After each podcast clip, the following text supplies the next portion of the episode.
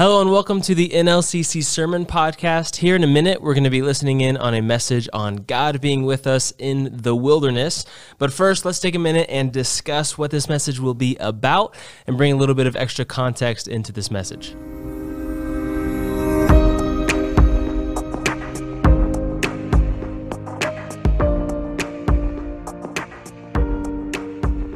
Hello, my name is Preston, and with me today is Jody Healy. Hello. Jody, you're giving us a message this week on God with us, specifically God with us in the wilderness. Mm-hmm, mm-hmm. Um, what is one thing, after hearing this message, one thing that you really hope that people remember? Um, the thing that I want people to remember is that even though they can't feel God, that He's still present. And uh, uh, this week we're looking specifically, uh, spending a lot of time looking at Elijah and how uh, he went from a mountaintop to the wilderness. And even though um, there was a lot of negative emotions and a lot of uh, sh- struggles that Elijah was going through, God was with him throughout the whole process. And sometimes we don't feel God in in in uh, the different seasons that we're in, but that doesn't mean He's not with mm. us. Mm-hmm. Great. Um, what are some ways that we can try to apply this message?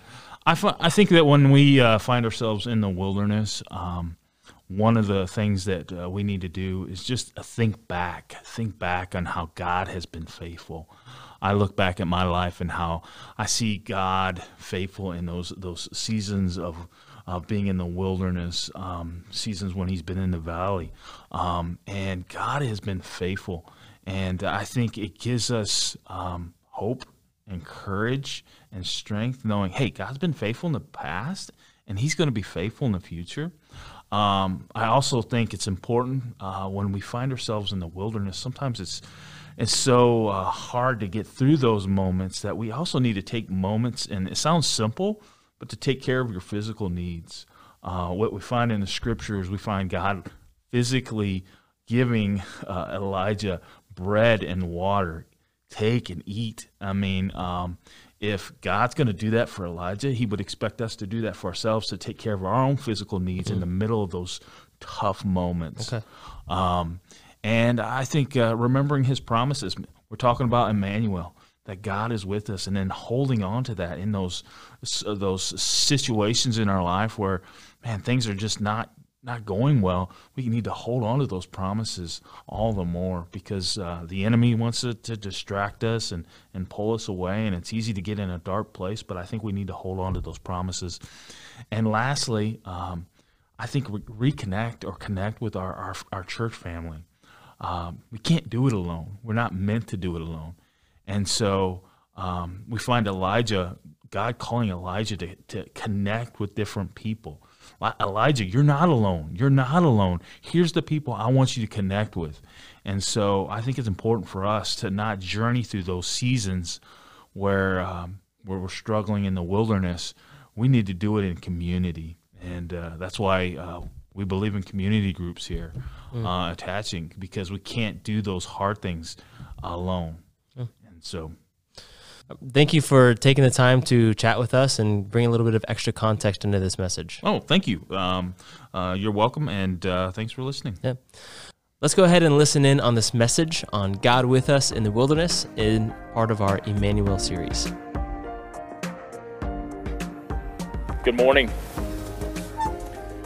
Uh, my name is Jody Healy. I am the family pastor here at NLCC, and uh, we are in a middle of a series, uh, a, life church series called God with Us. And so we're, we're looking at different seasons in our life that we can encounter the presence of God. And so uh, we're, uh, we're going to look at, there's a main text of our series. The main text actually comes, it's kind of a famous text. Um, and during this Christmas season. And it's Matthew, Matthew chapter 1, verse 23. And it says this The virgin will be with child, and she will give birth to a son, and they will call him Immanuel, which means, what does it mean, brothers and sisters? Oh, come on, you can do better than that. What does it mean? God with us, God with us. And last week we looked at how we could experience God's uh, presence in the valley. And this morning, we want to take a look at another word picture that we find in Scripture, and that is a season in the wilderness. Everybody say, in the wilderness. In the wilderness. And so, how do you experience God's presence in the wilderness? Well, I have some questions, and these questions will help, uh, hopefully help you figure out whether you're in this season or not. Do you feel alone? Do you feel lost, confused, stuck? Are you struggling? Are you hurting? And, brothers and sisters, if that defines you, then you're in the wilderness. For the sake of authenticity, um, me, and my fi- uh, me and my family find that we have been entered this season of the wilderness this past week. Um, we lost my mother in law quickly and suddenly. And so we're struggling. There's lots of tears. But you know what? God is faithful, and He has showed Himself faithful in this season. But you know, I, have had conversations with many of you. Many of you are not, see, I, we're not the only ones. There's some of you who are, um, you're in, in, the wilderness as well. See, it might be the, uh, the new mom, the new mom struggling with postpartum and doing her best to put on a happy face, but inwardly she's just fighting to keep it together. Or it might be a husband or a wife who receives a text from a spouse saying that they're done, that they're filing for divorce. It might be a couple yearning for a baby, but the doctor tells them that they're unable to have one. You see, all of us have these wilderness moments. It might be the employee who, who receives a pink slip that says that their company is downsizing, that they're going a different direction, that they're no longer needed. And so, my prayer for this message is that it would bring you hope that it would bring you comfort, that, it would, um, that God would bless you through it. When we take a look at these wilderness stories, they often follow mountaintop experiences. Wilderness times often follow mountaintop moments. And so it's like things are going well, and then bam, you find yourself in a mess. Well, in a small way, I had this experience with my girls this past week. Uh, this Christmas, Meg and I decided to get the girls a special ornament to, for the Christmas tree. And so um, this past uh, Tuesday, I decided, because of everything going on, we needed a special Yuletide moment. And so I, I got the boxes out. I had a box for Autumn, I had a box for Ember. And I did a big reveal for both of them and they were excited to see their ornaments. Let me show you. Uh, I'm going to show you a picture. They were excited. They were so excited. But there's something I got to tell you about, uh, about these ornaments. These ornaments were very delicately made. So you got to imagine a, a six year old and a four year old. Um, with a delicate ornament, and there's this little thing, and there's this voice in the back of my head that says, I need to do something quickly, or this uh, Yuletide joyous, warm moment will change, and there'll be tears, and there'll be crying, and I, I wanted to, to maintain this moment. So, what I did is I intervened, and I took these ornaments, and I, you know, I, I placed them low enough so that they would be able to see them, you know what I'm talking about, but high enough for them not to play with them. Because, uh, yeah, and so in that moment, I, I, I, took the lead, grabbed the ornaments, put the hooks on them, and as I was doing this, um, in a matter of seconds, and I gotta be honest, it was like 30 seconds. I want you to, I got a couple pictures to show you. Hang on, go back. There we go. Let's see the picture. Maybe. There we go. Okay. So what, what, what happened is my, my uh, oldest daughter, Autumn, she's brilliant. Absolutely brilliant. What she discovered is that, you know, the two styrofoam pieces that come together to protect the ornament, you guys know what I'm talking about? That if you take them and rub them that it creates a snowstorm. It, it really does. It's just like a, sto- snowstorm, just and all of a sudden, so she takes them and she's just rubbing them together, and just this this styrofoam is just all over the place. It's just it's it's falling all over the place. And then then my youngest Ember, she was like, "What is this?" And she was excited, and they were getting into the fun, and they like the joy when the ornament just exponentially shot up with this this styrofoam. I don't know if, I, I don't think I experienced that, quite that kind of joy. Because um, I'm like, okay. Um, and you, you also got to know that when, when my oldest daughter, she's doing this, she's singing uh, Elsa. She's like, let it go, let it go. And it just, it just, it's like a snowstorm. It's a blizzard. so, needless to say, we will be cleaning up the, these styrofoam balls for the next uh, probably eight months. Isn't it interesting how life quickly spirals? Do you know what I'm talking about? Um, you go from a mountaintop to the wilderness in a matter of moments, just in a matter of moments. That's exactly what happened to uh, Elijah. And we're going we're gonna spend our time this morning looking at, at Elijah. From a mountaintop to the wilderness. And if you got your Bibles, turn to 1 Kings chapter 18. 1 Kings chapter 18.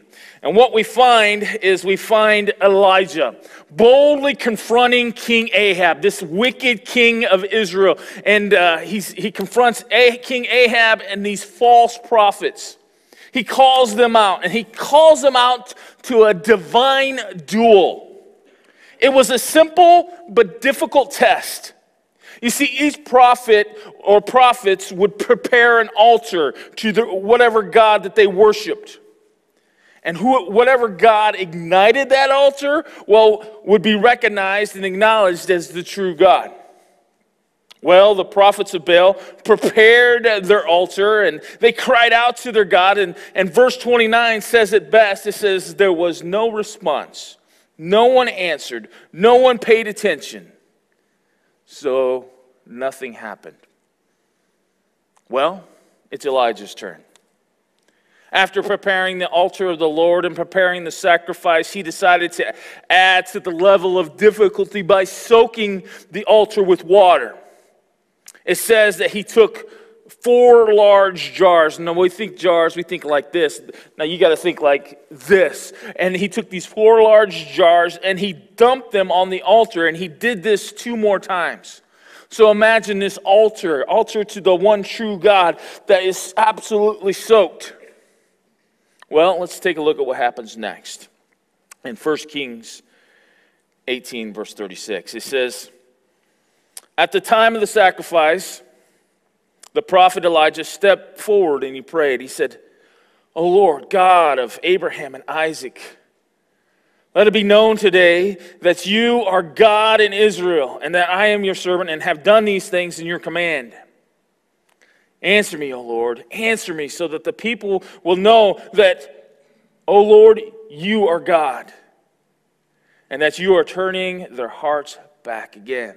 And so you have this simple prayer, and you have Elijah praying. And so let's see what happens next. It says, Then the fire of the Lord fell and burnt the, the sacrifice, the wood, the, the stones, the soil, and it licked up all the water.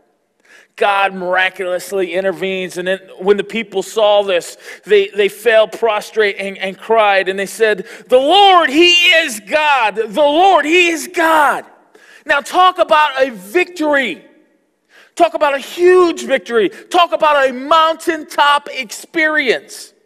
Bold Elijah takes on the powerful King Ahab and all his false prophets, lays out the challenge, reveals, and then in that reveals the one true God. And God mightily reveals his existence through an awesome display of power and awesome display of fire. Like if this is a football game, this is the point in the Super Bowl where the team wins and the coach gets a, a Gatorade bath. You know what I'm talking about? But no sooner comes the mountaintop moment than the wilderness shows up. So quickly, word, uh, word travels back to Queen Jezebel about the events that had took place on Mount Carmel. In verse 2 of 1 Kings 19, it says this So Jezebel sent a messenger to Elijah and said, May the gods deal with me, be it ever so severely, if by this time tomorrow I do not take your life like one of them. In other words, I'm ending you. I'm ending you like my prophets were ended. And so there we have it. So in this moment where uh, Jezebel confronts him, we see Elijah's boldness and courage rise up once again, right? Nope. Verse, verse 3 says this Elijah was afraid, and he ran for his life. So let's do a quick recap. This prophet stands down 450 prophets of Baal. He calls fire from heaven. God shoots fire from heaven, consumes the altar. Then God destroys the false prophets. Uh, this prophet, Elijah, he experiences the protection of God, he experiences the provision of God. He knows very well the presence of God. And then through it all, he is able to see God's greatness in a real and tangible way. But then one woman makes a threat, and he runs for his life. You see, that's the state that Elijah's in. Verse, verse 4 goes on to say this While he himself went away, uh, while, while he himself went a day's journey into the desert, he came to a broom tree and sat down under it, and he prayed he prayed that he might die. He says, I've had enough, Lord. You ever pray that? The prayer of Elijah, I've had enough. It's been too much. And he goes on to say, Take my life. I am no better than my ancestors. And he's struggling. He's in this place. And in this moment, Elijah was dealing with a serious life crisis. He was struggling. And so, God, in His grace, in his goodness, he sends an angel, not Clarence. He sends an angel. He sends an angel. And this angel came and he came and he gave a message of scorn, telling him how disappointed God was with, uh, God was, uh, that God was with Elijah, right? No, no, that's not what he said. There was no scorn, there was no shame, there was no uh, message of disappointment. I want to take a look at what verse 5 says says this All at once, an angel touched him and said, Get up and eat. That's it. It's a gentle, simple command with an edible arrangement of fresh bread and water. And he says he ate and he drank and he lay down. The angel came once again and encouraged Elijah to eat and prep for the journey to Mount Horeb, the mountain of God. And through God's leading, Elijah takes this 40 day journey to Mount Horeb. He goes to Mount Horeb, and was, now Mount Horeb is known as being the mountain of God. It's, it's in the Sinai Peninsula. It's there where, where God met with Moses at the burning bush in Exodus 3. It was there where God met with Moses to give Israel the law of God, the Ten Commandments in Exodus 19. And uh, it's also interesting that the word Horeb means waste. It means waste. And so it was in this wasteland that God met with Moses. It was in the wasteland that God met with Elijah. And it's in our wasteland that God meets with us. The beautiful promise of Immanuel. Let's read what happens next in 1 Kings 19, starting at verse 9. It says, Then he went into a cave and spent the night. And the word of the Lord came to him, and he says, What are you doing here, Elijah? And he replied, I have been very zealous for the Lord Almighty. The Israelites have rejected your covenant, tore down your altars, and put me to death with the sword. And um, and put your prophets to death with the sword, and I am the only, I am the only one left. And now they're, they're, they're trying to kill me too. And the Lord said, Go. Go and stand on the mountain in the presence of the Lord, for the Lord is about to pass by. Brothers and sisters, I want us to take note of how God decides to approach Elijah. God decides to meet with him. And it, it, says this it says, Then a great and powerful wind tore through the mountains apart and shattered the rocks before the Lord. But the Lord was not in the wind. And then the wind, after the wind, there was an earthquake, but the Lord was not in the earthquake. And after the earthquake came a fire, but the Lord was not in the fire. And after the fire came a gentle whisper. When God heard it, he pulled, uh, or when Elijah heard it, he pulled his cloak over his face and went out and stood at the mouth of the cave.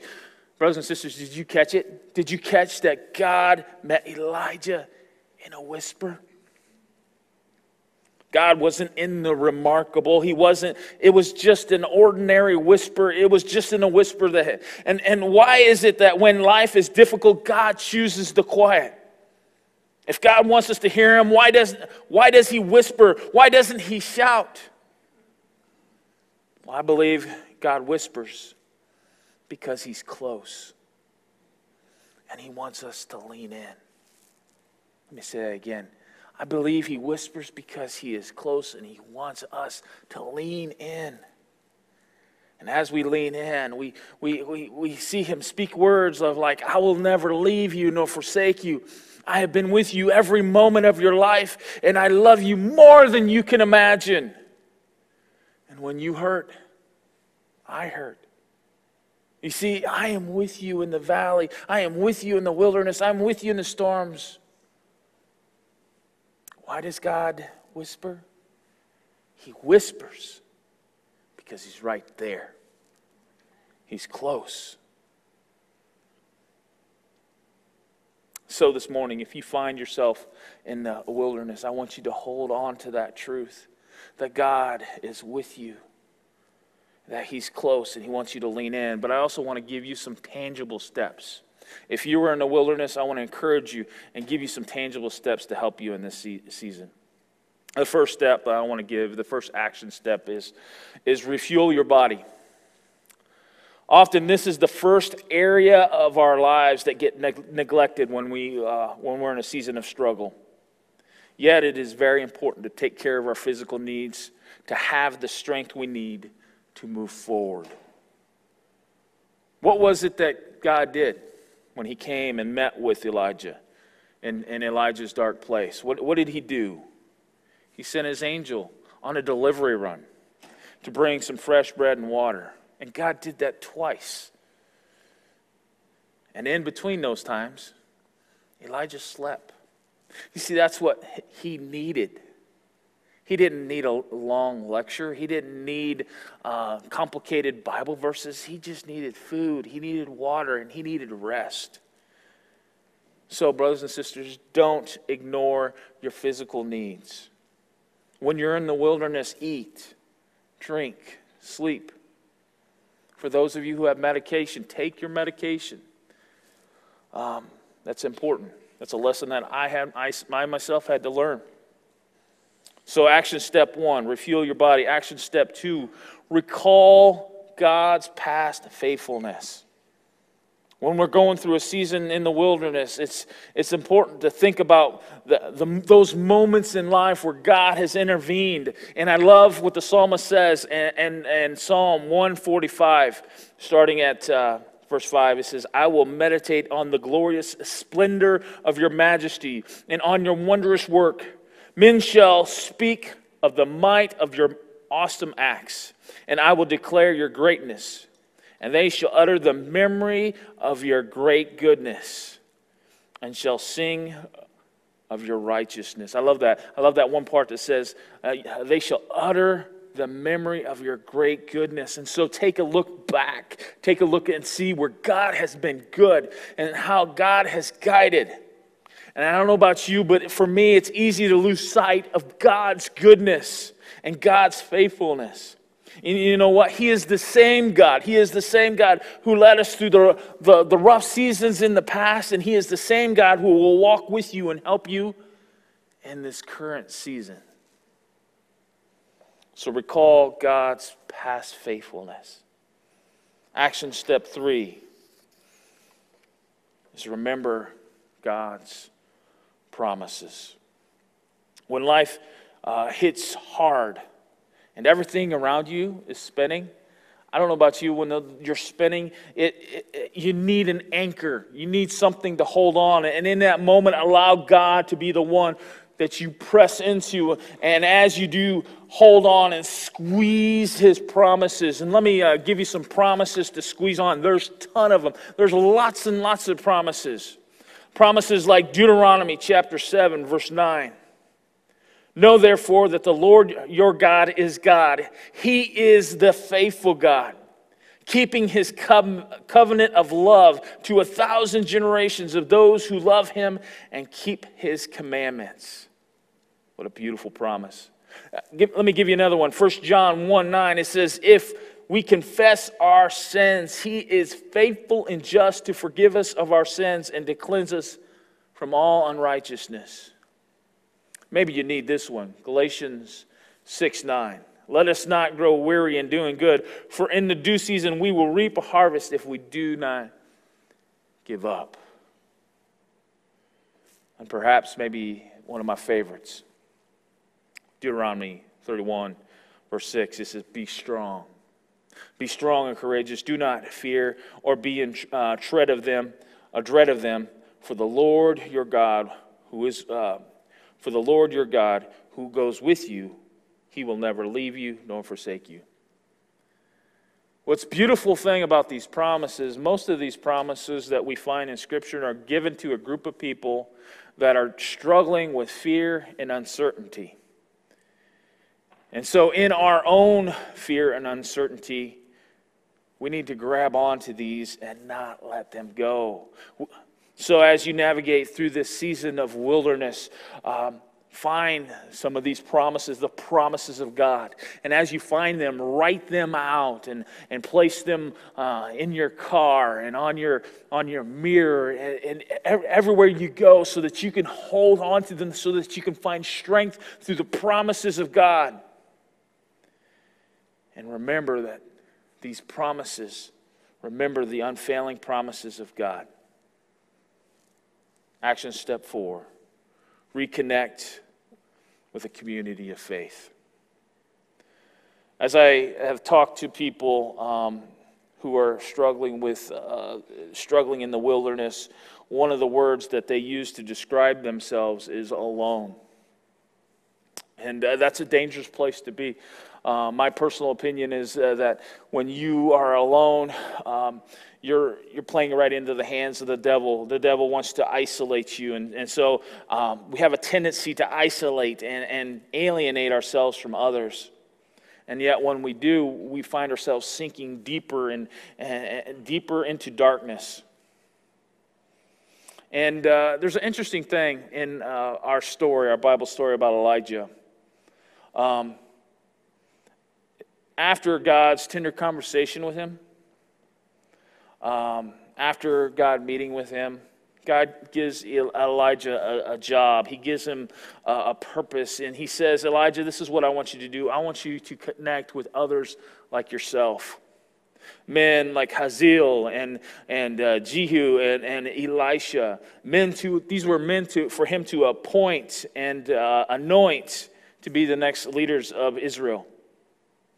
And then God goes on to tell Elijah, and he says this He says, Yet I have reserved 7,000 in Israel, all whose knees have not bowed down to Baal. God communicates, He says,